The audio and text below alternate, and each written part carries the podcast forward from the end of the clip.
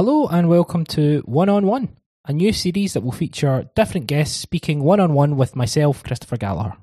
Most of the guests and featured discussion will be Celtic related, of course, but we wanted to open the series with something a little different. USA 94 is a World Cup of huge cultural significance.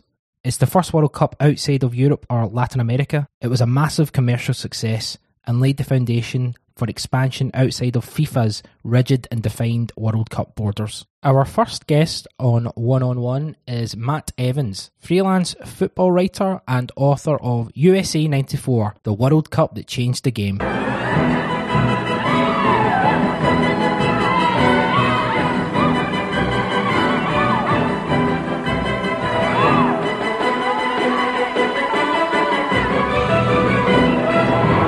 I am joined now by Matt Evans, freelance football writer and author of the wonderful USA 94, the World Cup that changed the game. Uh, Matt has written for a number of outlets, and uh, it's great to have you on board. Thanks for getting involved, Matt. Yes, thanks, Chris. Thanks for having me on. Lovely stuff. Um, so, obviously, we're on the eve of the World Cup in Qatar, and we'll, we'll talk a little bit about that at some point. But you know, you, you've written this amazing book. Uh, we talk about on the the Cynic. We talk about USA '94 a lot. Like, just we randomly pick up and, and talk about it. So we'll talk about that in a moment. But the World Cup in general, um, what to you makes a kind of World Cup or the World Cup special? Well, I think the World Cup's something that sort of grips you as a child, really, when you first sort of get into football. I mean, I remember snippets of Mexico '86 and bit more of Italia 90. Um, and I think back then it was the, the only place you could see all these fantastic players playing for these, you know, wonderful teams, you know, players that you'd only seen previously in sticker albums. Um, obviously, as time's gone on, we've got the Champions League and even things like, you know, the FIFA computer games now where, um, you know, you can, you can access these players any day of the week any time of the day. You know, um, two two of my boys they play FIFA. You know, and, and they probably know more more players in you know like the La Liga, Serie A, and you know than I do. Um, so I think the World Cup was just like, especially as a kid, it was just like a real magical event where you could see all these players playing together. You know, it was only every four years, so it was it was a real, real big event, and I think it's something that really captures your imagination when you when you're a young football fan. Yeah, I, would imagine you're maybe the same age as me. I, have just turned 40 in June. Are you kind of around about that age? 40, I was 42 in July, yeah, so not, not far off. Um, I mean, it's kind of hard to put into context for kind of the younger listeners that, you know, there was no, but you make an excellent point regarding, I don't want to use the phrase overexposure of football, but there really wasn't anything uh, in regards to like the Champions League or we, we had the Champions League on ITV, which was hardly a kind of you know weekly occurrence and stuff. But do you think that kind of over, not over again? I don't want to say overexposure because people's love for football kind of goes beyond that. But with the option and choice of so many kind of games on a weekly basis, do you think that's kind of taking the shine off these big international tournaments?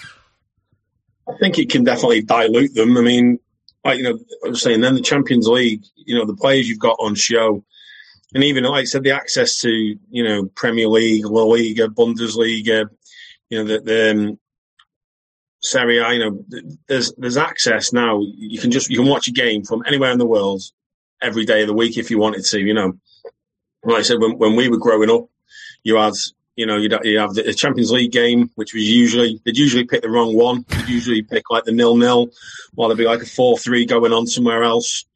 You know, as now you've got you can pick any any Champions League game. You know, you, you can even watch.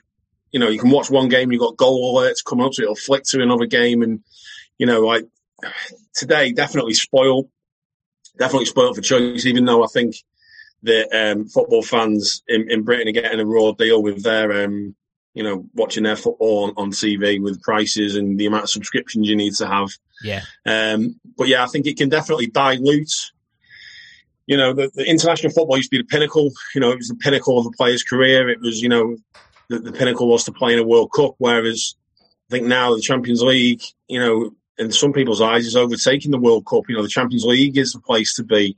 You want to play in the Champions League final. You know, that's the that's the pinnacle for some players now. But for me, I, like I said, I think growing up, the World Cup was always such a, it always held such a big part of for the World Cup. And I think it, it sort of, as you get older, you get more cynical, you get more, uh, you know, there's other things to occupy your mind.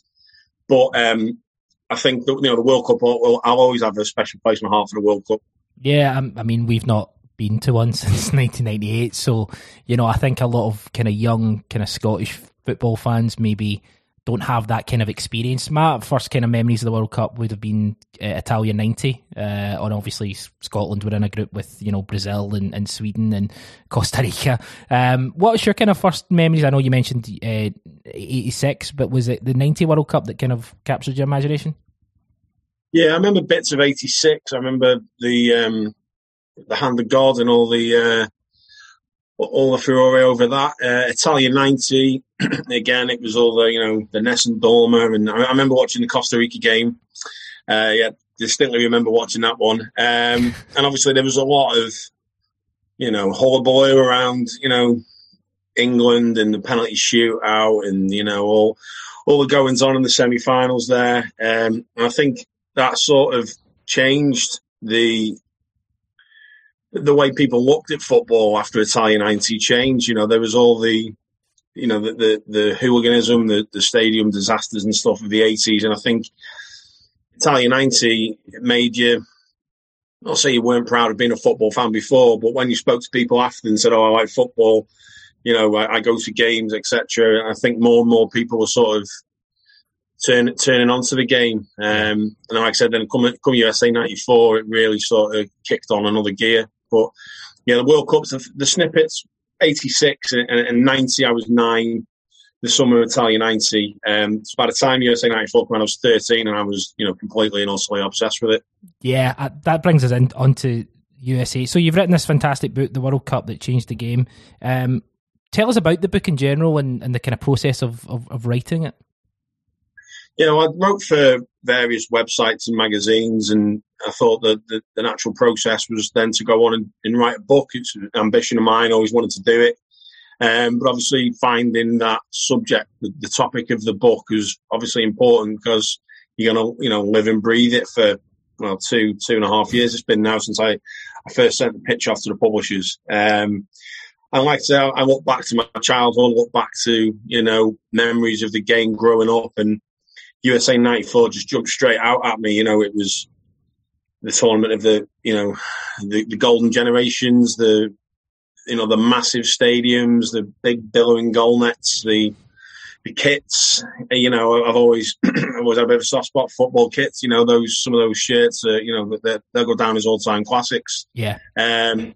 So yeah, so when, when, I thought, well, someone's bound to wrote a book on it. You know, it's it, it, 90s football nostalgia from being on social media is quite a sort of big thing. I thought someone's bound to have already beat me to it. So when I'd done a little bit of early research, I found that they hadn't. So I thought, right, let's get looking more in depth into the tournament, see if I can, you know, if there is a good story to tell here, rather than just, you know, what was going on on the pitch, things that were going on off it and in, in the build up to it. So as soon as I started doing a bit of digging the first couple of weeks, I, I noticed sort of the amount of things that had gone on during the tournament, before the tournament, from an organisational standpoint. Um, put put the pitch together, sent it off to the publishers, and within like a matter of, of days, they were like, "Yeah, let's you know go for it." So that was when um, I started reaching out to people, interview people to speak to uh, about the book, and then um, and then obviously COVID hit.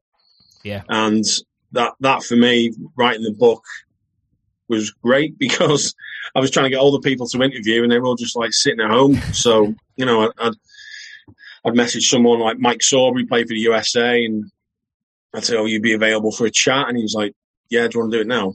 yeah, because they were letting, no one could go anywhere. So you know, those first sort of two or three months of writing the book, it really sort of snowballed getting hold of people, and I think that really sort of helps kick the process on. You know, you really get your teeth into it then, getting that early success of reaching out to people and, and getting um, positive responses from them. Yeah, I mean, it's.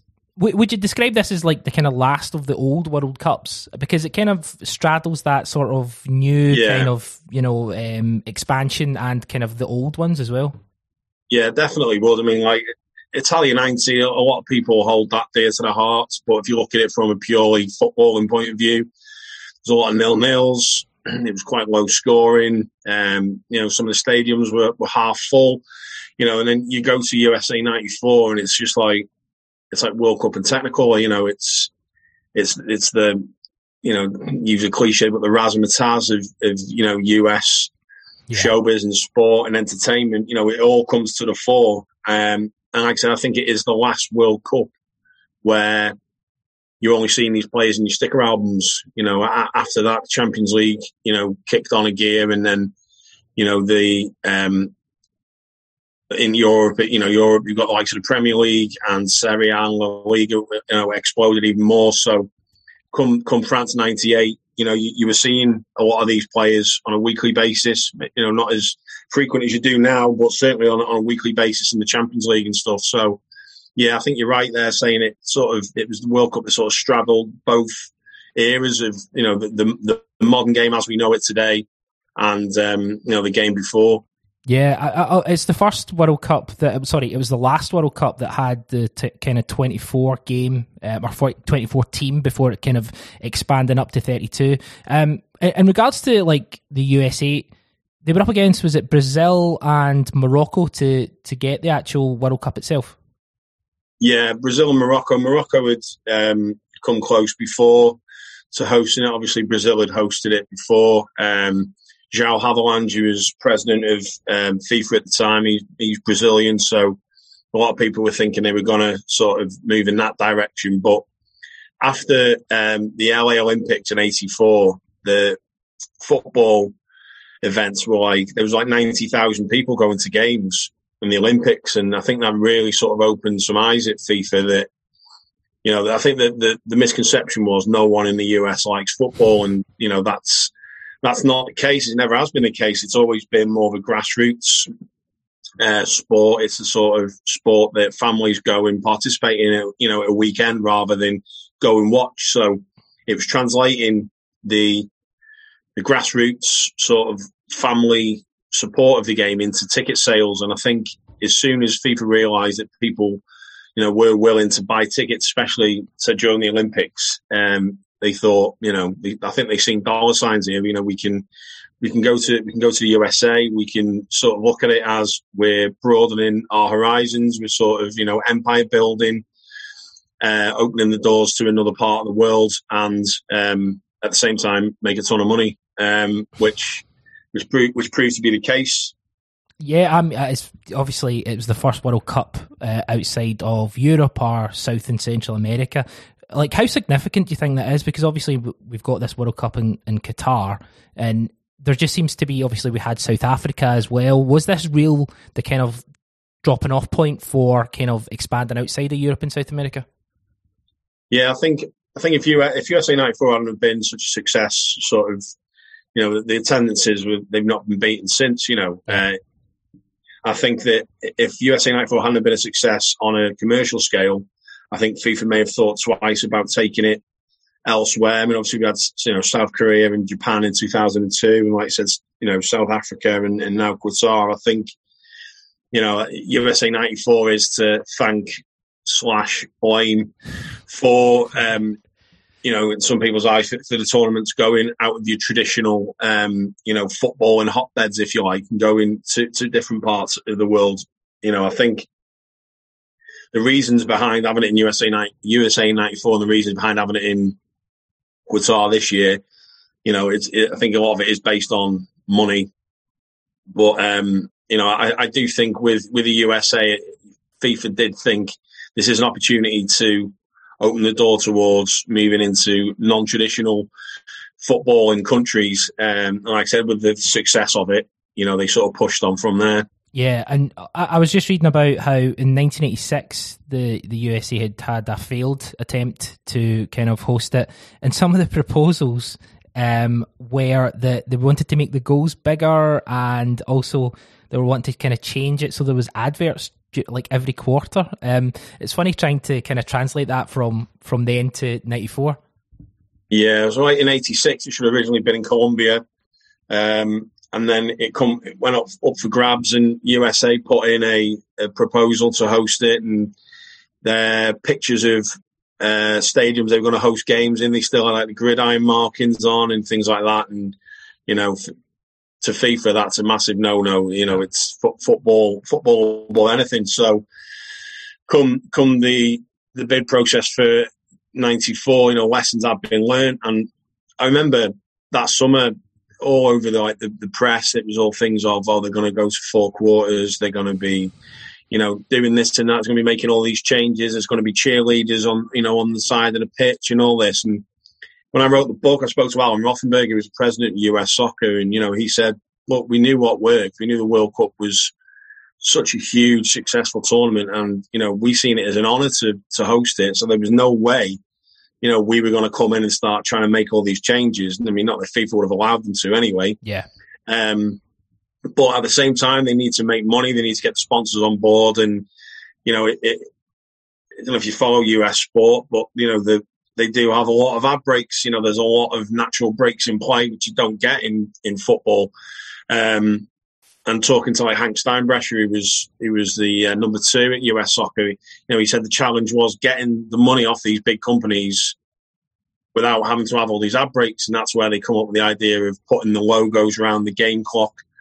Um, you know, so you'd have likes of Sanyo, Canon, you know, Budweiser, McDonald's, etc.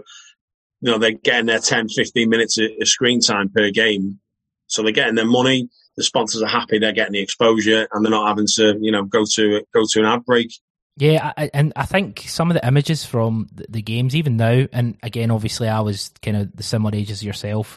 Uh, they bring like this sort of warm feeling over me. Like uh, they're they're so familiar of like you know the Rose Bowl and all these different kind of huge stadiums, and and as as you mentioned, it's one of the most uh, overall attendance of three million five hundred eighty seven thousand average 68,000 per game. I mean, that that's incredible.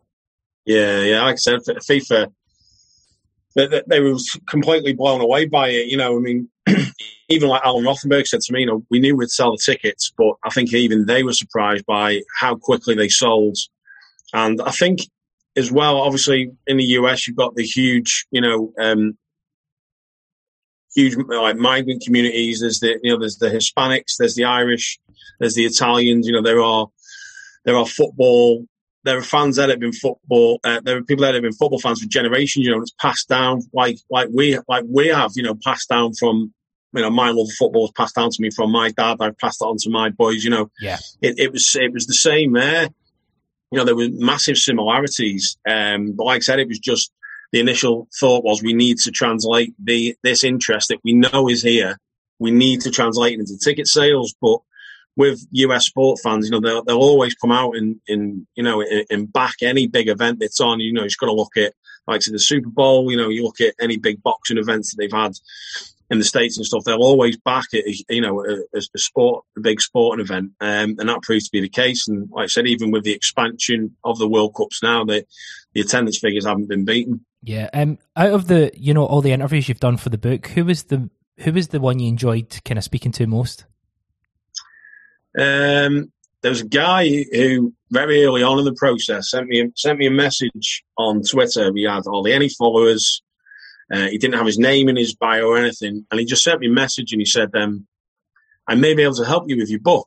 So I thought, okay, don't know who you are, but you know, let's see where this let's see where this takes me. And it turned out he was his name was Jim Trecker, and he works for USSF and then US Soccer. And I said to him, "All right, so what part did you play?" And he said, "Well, I, I literally wrote the bid, put, put it all put it all together, and put it in a put it in a briefcase, and got on a plane and went to Zurich with it and presented it."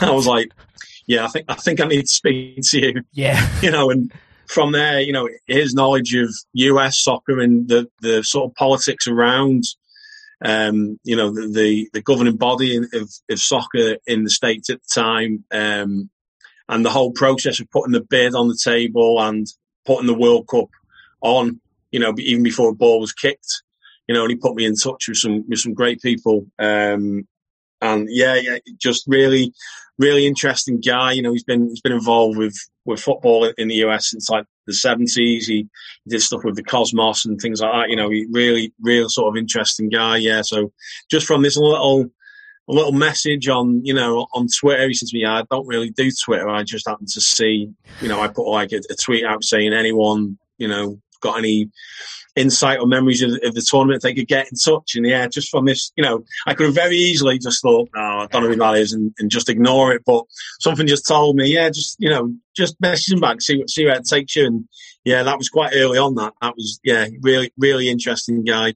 Brilliant stuff. Um, one of the conditions uh, of um, them getting the bid, USA getting the bid, was the creation of the, the soccer league, which obviously led to the MLS, which has kind of went from strength to strength over specifically recently. Um, I mean, how how important was that for for US soccer overall? Yeah, I mean, they've had a few false starts. You know, the NASL it, um, sort of exploded and then just sort of died a death. You know, run out of money and bad ownership and things like that. You know, um, and the the plan to have to have a league in the states was was shelved for a few years because the plan was to get it up and running alongside the World Cup, but when Alan Rothenberg came in as president of US Soccer, you know, he said I had to speak to FIFA and say, listen, we've got that much on our plates trying to get this World Cup on to, to actually try and organise and launch a, a, league now would be um, just wouldn't be possible. So FIFA agreed to sort of put it off for a cut for well as long as possible, really. And then as soon as the the wheels were in motion with the World Cup, they were straight back on the phone then saying, right about this league again. So took till 1996 to get it going. Um, and again, there was a fear at the time that maybe they'd missed the sort of opportunity, the the momentum of the World Cup, but they managed to get some of the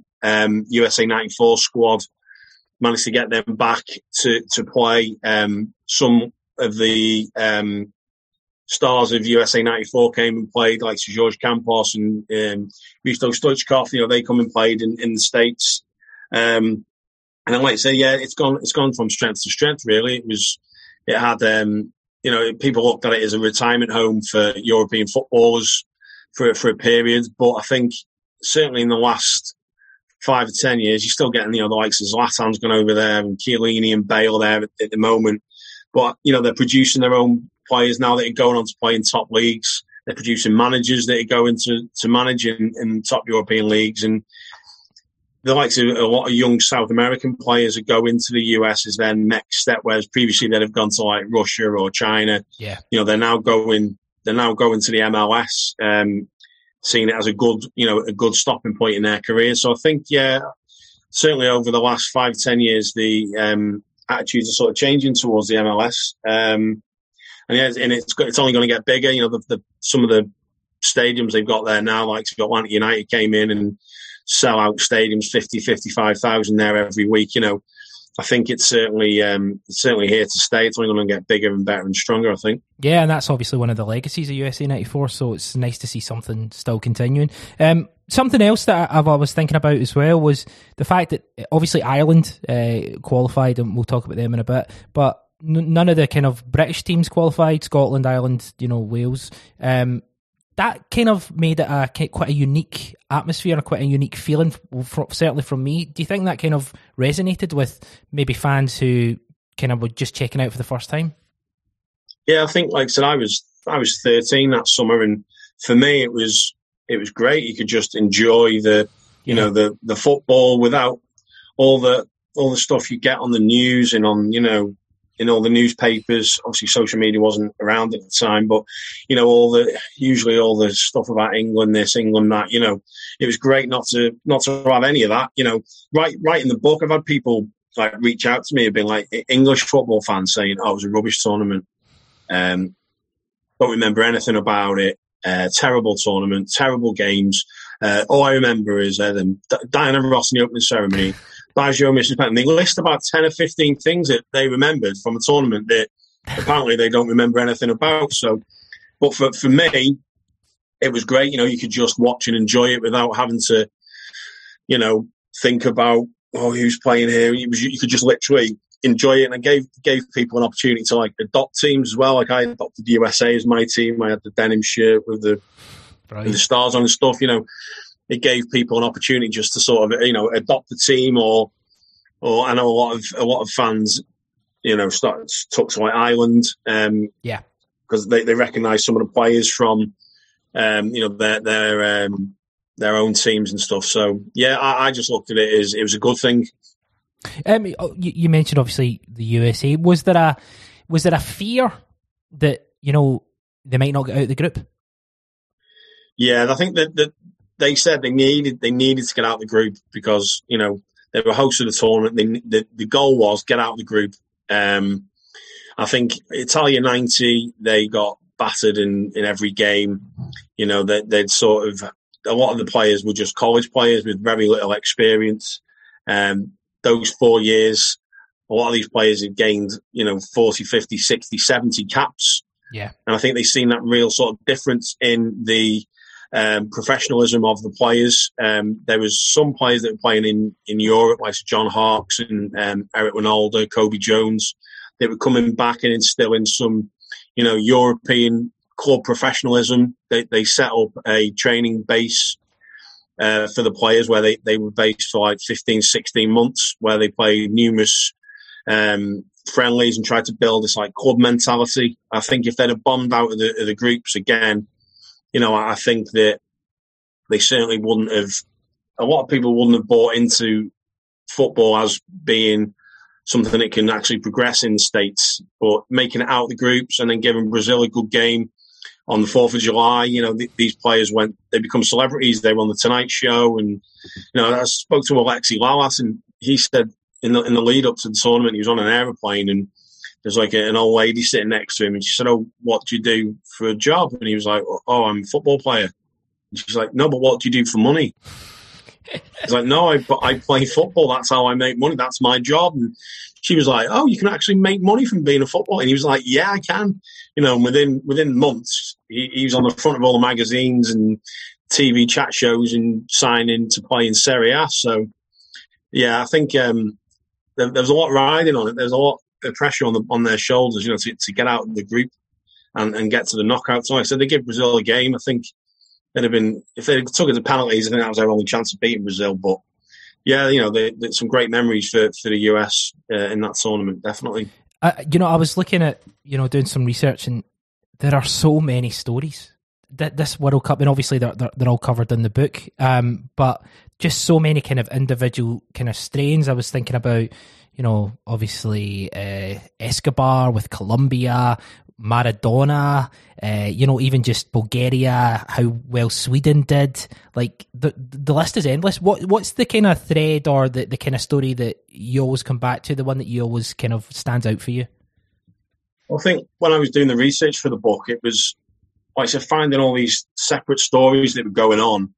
That's what made me realise that I didn't just want to do a day by day account of you know, on on this day these teams played, and this day these teams. I wanted to do, I wanted to focus on, you know, I didn't cover every team, but I wanted to cover, you know, the main the main stories. And I said it's just I found it really interesting that the one of the stories I always go back to is just literally how the US got to got to host it, you know, the, the tournament, all the politics behind that, how you know, US the USSF at the time was literally run by a bunch of volunteers, just a bunch of guys who liked football, and how they got given the World Cup, and then suddenly it's like, okay, you've now got to put on the biggest show on earth, you know, just by a bunch of guys who were literally doing this for their love of the game and the internal politics and how you know, US soccer had to go from being a, a, voluntary group into like a professional organization literally overnight. Um, you know, even before the tournament, you know, was a ball was kicked in the tournament. There's a real threat that you know the World Cup could have been taken away from the US. And Germany were in the in the wings waiting to take it on, and you think, you know, the knock on effect that would have had on on the game, not just in the states, but I think you know on the worldwide game in the last you know thirty years or whatever. So yeah, like I said, there's a lot of a lot of stories, a lot of things going on off the pitch. You know, there was things happening during the tournament. Obviously, the OJ uh, OJ Simpson car chase, the world's slowest car chase. Um, like I said, like Escobar, you know, his murder, that tournament was still going on. Yeah. You know, Maradona, the the you know the story behind him getting back into the Argentina squad, scoring, Argentina are looking good again. Next thing, he's failed the drug test. He's out. You know, all these things that are going on. You know, during during tournaments. You know, that you don't sort of see, see those sort of things anymore. Um, the only other thing I could think of similar to it was like France '98 with Ronaldo with the yeah. will he won't he play in the final. You know, to have all these sort of storylines going on uh, while, while the while the tournament's on. You know, I think that's really uh, that was something really interesting to sort of dig into when I was doing my research. Yeah, I mean, it's such a sort of. I think about like these sort of American soap operas, like where wacky and weird things happen, and it's just like there are so many threads uh, throughout this entire tournament. Um, but what do you know? What else I was I was kind of looking at, like how tight the groups were like a really, really competitive group, with exception, I think uh, Morocco and Greece don't get any points, but every other group is really, really tight and really competitive. Yeah, I mean, they brought in like the three points for a win, um, which, you know, I think as we know now, it's so important. You know, you don't want to lose your first game because, yeah. you know, you really sort of got your work out then to get out of the group. But with the, um, you know, third third places, so many of them qualified as well. There was a lot to play for you know, all the way all the way through, which which led to, like you said, tight groups. You know, some some um, you know, get tournaments went to the wire. Uh, sorry, tournaments groups went to the wire. You know, there was there was I think the the the rule changes, the you know making it more attacking, the offside rule change. There was obviously no back passes now. And uh, like I said, the three points for a win. You know, FIFA realised that they needed goals. You know, US US audiences their main thing about football is not what happens. A team can win one 0 You know, they're used to high scoring, you know, games, especially like the NFL and stuff. So we've realised after the low scoring Italia 90, they needed to really sort of try and encourage attacking football. And um, yeah, I think it, it, did lead to some uh, really, really interesting sort of group setups. Like, like the USA, they, they beat Colombia, and it was like, well, they're literally through now. They drew with Switzerland and they beat Colombia, so they was, they was good as through. And then they lost to Romania and they were hanging on for a day. you know, they, they scraped through it in is one of the third places. So yeah, some really um, really interesting groups, definitely. Yeah, I'm Group E with um, with Ireland. Like Italy having to scrape through is one of the, the third, having the exact same record as Ireland, but obviously Ireland Ireland beat them. Um, did you get a lot of kind of um, that Ireland Italy game from obviously I've got my family are kind of Irish descent and stuff, and that was such a huge thing for us. Watch sitting around watching the Ireland Italy game. Is that something that you've kind of got a lot of feedback about? Yeah, well, I think um, the the original thinking was it's going to be a 50-50 split in, in Giant Stadium. You know, there's a large um, migrant communities at both Irish and Italy in, in that area, so it's going to be you know half half Ireland, half it. It's going to be a split, and then when the players come out the tunnel, it was literally 70-30 Ireland. You know, there was Irish fans were were buying any any ticket they could get their hands on. You know, um, and the players said, you know, when they come out the tunnel, they sort of looked around and they just seen seen all the tricolores and everything, and thought, wow, you know. The, we, we knew that the fans were going to travel, but you know, in, in these numbers was like you know was ridiculous. Um, and and going back to like the when it was being organised, I spoke to Alan Rothenberg, and he said that one of the biggest um, things on the budget was security because at one time England could have qualified, North Korea, Iran, Iraq could have all could have all qualified at one point. So he was saying, you know, England got the hooliganism, and obviously US have had um, you know certain political issues with um, the other countries. So he said, you know, we were thinking that God, this could be, you know, we could have. We don't want a major, you know, incident on our hands. And he said when none of them qualified, there was sort of like a sigh of relief, yeah. you know. And he said we looked at it and thought, well, who else could cause any issues? And it was like, oh, the Dutch, they've had hooligan hooligan problems. And they said, oh, what about Ireland? Because you know it's close proximity to England. You know that what are their fans like? So he said that they were our two concerns. He said when Ireland and, and the Dutch turned up, he's like all they wanted to do was drink, have a party, and enjoy themselves. You know, yeah. they were two of the best sets of fans that you know that were there.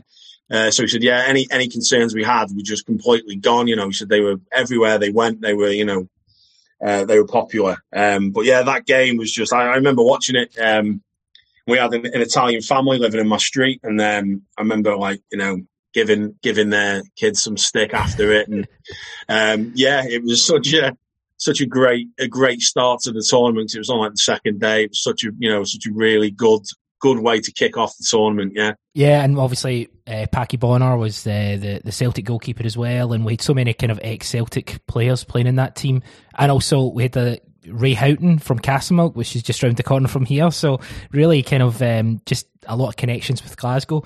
Um, oh, I was just obviously it's the first time Russia had appeared uh, in the World Cup as Russia. First time Germany had appeared in the World Cup as a, as a unified Germany. So there was lots of kind of you mentioned obviously about the, the teams that could have qualified. There was a lot of kind of um, political kind of uh, themes running through it as well. Yeah, I think there was a lot of change going on, certainly in Europe, um, early 90s. Like I said, the reunification of Germany and the sort of Eastern Bloc sort of um, splintering off into into groups. Um, yeah, I think, like I said, like I said then about the likes of Iraq and Iran, and you know, like I said, if they'd if they'd have qualified, they could they could have all gone through in the of last set of games. You know, they could have all qualified, and you think what a different sort of tournament that would have been. You know. Um, but yeah, I mean, like to France, you know, they, they, didn't make it. Um, that there was like, if you, if you actually look at the final, the final night of qualifying in in Europe, you know, there was so many, so many things that could have happened, so many storylines. Obviously, like Wales, we missed out. Um, like I said, France, France missed out. There was, you know, it, looking now, you think France, you know, they're probably they're going to be one of the favourites to win it again. Um, you know, you thought thought of them missing um, missing out um, it's huge. You know, uh, like the Africans, you know, that they're they're more represented now. You know, and I think their the performances like of Cameroon in, in Italia '90 and in Nigeria in '94, and then obviously you had like Senegal in 2002, Ghana. You know, you can see how how that's you know how African football has progressed over the last 30 years. Um, yeah, I think USA '94 there was just so many so many different storylines like touched on going like threaded throughout the tournament. You know, even from even before the ball was kicked with the opening ceremony, you know, all the way through to you know the final the final kick in the tournament. You know, oh, it yeah. was for me it was. I think that's why it sort of stuck stuck in my mind when I come to write the book. It was it was always there. USA '94 for me. It was always you know huge huge part of my upbringing as a football fan. Yeah, I mean, it started with a missed penalty and it ended with a missed penalty from Diana Ross to Roberto Baggio. Um, I would always kind of highlight how great it was for like kind of playmakers or number 10s. Uh, you know, Roberto Baggio, uh, Valderrama, Maradona. and obviously Maradona's World Cup was cut short, but, you know, Stoichkov and Hagi. It, it felt like it was the, one of the last kind of tournaments where it was about kind of individual kind of uh, expression. Now, maybe that's just because I was 13 at the time and um, you know, there has been plenty of individuals kind of made World Cup moments throughout, but it just felt like a big collection. Almost every kind of team had like a number 10. Yeah, definitely. You won't have a bigger collection of iconic number 10s, you know, ever again. I think the game has sort of changed now to, you know, how teams play.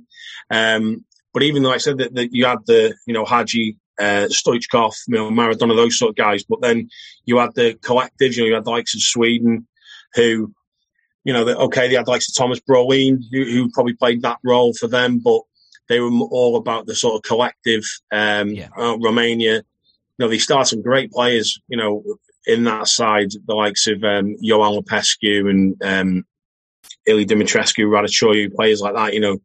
But the likes of Hagi and Stoichkov, they had the big names and they had big moments in the tournament. You know, Stoichkov's free kick against Germany, Hagi's, you know, was it a shot? Was it a cross? If you're lucky, did have a little look up. Yeah. Um, you know, they did have their big moments. In Maradona, okay, the you know the, the, drug test, but the goal and the wild celebration into the camera and stuff. You know, they were iconic players, and they had iconic moments. You know, during the tournament, Baggio.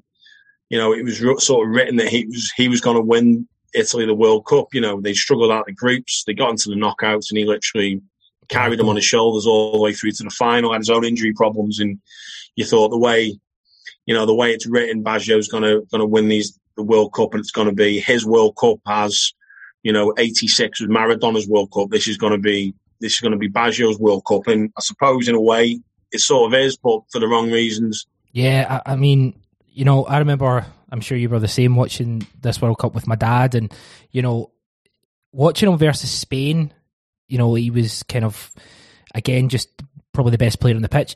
But Italy, like Italy against Nigeria, they were kind of really. They, I think it was about the 88th minute and then like the 102nd yeah. minute that they, they kind of really, really struggled. It's it's a World Cup that Italy were obviously they got to the final, but Italy kind of struggled to the final, if you know what I mean. Yeah, I mean obviously they lost to Ireland first game, and then second game with Norway, you know, they had, had goalie sent off. That's right. Um, and Baggio was was substituted um, because Sacchi said, you know, I needed players that were going to be able to run for ninety minutes.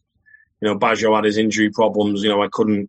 I, I, I thought, you know, I, I can't put that on his shoulders. He might you know, he may get injured again and that's his tournament done. And they managed to sort of pull a result out there against Norway and sort of stumbled their way through the groups. And it wasn't as if, oh, they got stronger and stronger as the tournament progressed. They sort of just did enough. And, and it was all down to Baggio, really. Like I said, the, the Nigeria game, like, you know, Zola had been sent off and, you know, they were, they were going out. You know, they would go, they were going out in, in Baggio, you know, he literally just like, give me the ball and you know, and, and got them. Like people say, "Oh, Baggio's missed penalty cost them the World Cup," and it's like, well, without Baggio, they wouldn't have been anywhere near the final. There wouldn't have been, you know, there wouldn't have been a penalty to take, you know, w- without Baggio. So, um, you know, I think you've got to try and look at what he did for Italy, you know, in that tournament. Like I said, without him, there wouldn't have been a final from to playing. Yeah, uh, of course. Obviously, the the final went to, to penalties. The final itself was a bit of a kind of war of attrition. You know, nothing really kind of I think we were looking for a really kind of exciting final, and it just kind of two teams cancelling each other out. Really. Yeah, I think only when you when when I was looking into you know when I was researching the book and looking into it more, the the amount of travel involved. Of course. You know, talk talk about like Qatar now. Where I was reading something before, someone said you can get around. You can get around sort of all the stadiums in the space of like 45 minutes, you know, as a crow flies. So, you know, the states there was you're traveling coast to coast, different time zones, and you know, something they're going to experience again in Qatar is the heat. You know, it, US had a they had a heat wave across the country. You know, they were playing games in in California, in Florida, midday kickoffs to you know, so the um, European markets could could tune in and watch them at, at a reasonable hour. And I think at the end of the tournament, I think it just took so much out of the players. It's just a shame that they couldn't have maybe had another three or four days rest, you know, and, and then, then had the final. I think we'd have seen a completely different game, but, you know, there was the domestic leagues were kicking off and, you know, when I spoke to Alan Rothenberg, you know, he said everything, we had a month, everything had to be done in that month, 30 days, and that was it. So it's a shame, really, looking back, it would have been nice if they, you know, it, it could have, it could have had, you know, a legendary final I think it, you know it's still an iconic final, and the fact that you know Baggio's penalty missed and stuff. But yeah, it'd just been nice just to give the players an extra few days rest and you know maybe kicked it off at a different, you know, maybe a bit later in the day, so it wasn't as hot on the pitch. Yeah. You know, you may have seen a completely different final. Yeah. Um, what would you just say before we kind of move on? What would you say would be your kind of key moments from that World Cup? If you get a favourite goal, favourite kind of uh, performance?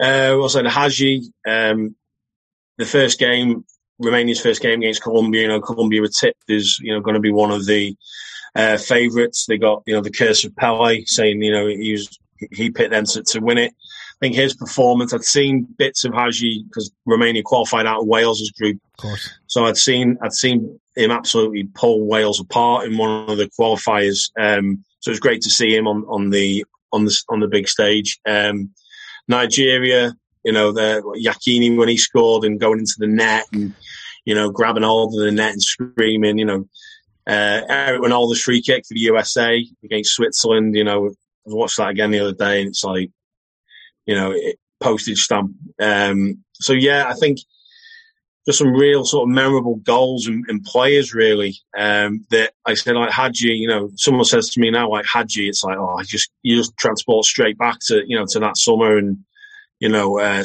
Stoichkov again, his free kick against Germany, you know, just for, for like I said, people that have said to me, oh, nothing really happened in that World Cup. If you actually if you actually go on YouTube and watch like a, you know the goals of the best goals of the tournament. You know, you actually you forget how you know how good some of them are. Even one like Romario's against uh, Netherlands, he sort of caught this volley. It was just like inches off the floor, and it just sailed into the corner. You know, so many, so many great goals from some, you know, great players. Like I said, I don't think we'll see such a collection of iconic players in in a tournament again. Yeah, and uh, of course Ronaldo was on the bench but didn't quite get on, so you know he'd obviously make his uh, his big stake in the, the next World Cup. Um, the Qatari World Cup, um, you know, we, have talked about how you know USA '94 kind of laid the foundations to to take the World Cup outside of Europe and, and South America. What are your feelings around this World Cup? Well, I was speaking to someone about this at the weekend, and they said, "Oh, what what do you think it's going to be like?" And I said, "To be perfectly honest, I don't know." And I said, "I don't think anyone knows because it's it's in Qatar, which obviously we've never had a World Cup there before. Um, it's in such a small country, so there's not going to be any sort of travelling players are sort of going to be, and fans are going to be sort of on top of each other. Um, the time of year it is, you know, Winter World Cup we've not experienced before. The fact that it's in the middle of the season, you know, some people are saying that could be a good thing because usually a World Cup is at the end of the season when all the players are, you know, desperate to go on holiday and have a break. Whereas now they're sort of hitting their stride. They're, they're sort of, you know, they've got, you know, 15 games under the belts for their for their club, and now they're they're raring to go into a World Cup. So, yeah, I think obviously there's all the stuff going on, you know, off field, the off field stuff. You know, there could be there could be some protests. There could be a lot of stuff going on off the pitch. Um, which again, looking at USA '94, a lot of stuff happened off the pitch. This could be a World Cup where, you know, there's some big storylines happening off the pitch. Um, but yeah, it's I just don't think anyone knows what's what's going to happen. I think it's sort of crept up on a lot of people as well. Yeah, you know, you focus on focus on their um, domestic teams. There hasn't been that sort of build up to to a World Cup. You know, we, we normally get. Um, you know, there's here in Wales, there's all fan zones planned, and you know, for the Wales games. But I mean, looking out the window today, you know, you're going to need an umbrella with you. So, yeah, I just honestly don't know. I don't know how it's going to go. I don't know you know, you'd think the usual suspects will be, you know, favourites to win it, but you might get a surprise package. You just don't know. Honestly, don't know. How are you expecting Wales to do? I think I think can get out of the group. Um, you know, people say, you know, it's it's going to be between you know Wales and the US for the for the second spot. You've had the you know the talking heads on Talk Sports saying, oh well, England have probably got you know probably put ten teams out that could beat Wales and you think, well, here you go again. You know, this is what you do every four years. Every you know, and then you know, in a few weeks' time, you'll be all on Talksport crying. Um, so yeah, I think you know, I, I don't think and there's any reason why Wales and the US can't both go through. You know, um, they're playing each other first, um, which I think will be a tight match because neither will want to lose their first game. I think they'll both be looking at it as they'll take a point and then you know try and you know take the chances against England and Iran. I think I think Wales can certainly get through get through the group. Um, if everyone's firing, Gareth Bale said he's fit. Hopefully, Joe Allen will be will be fit to play.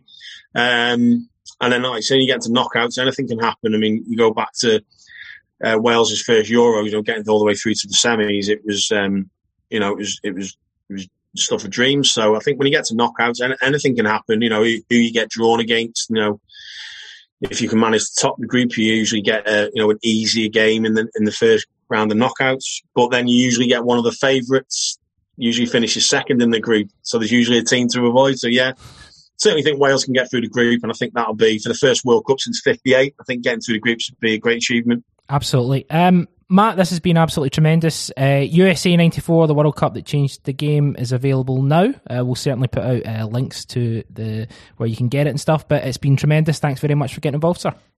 Cheers. Thanks, Chris. Thanks for having me on. It started with a feeling and a dream was born in you.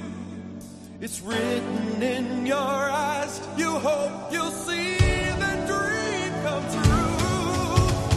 Oh.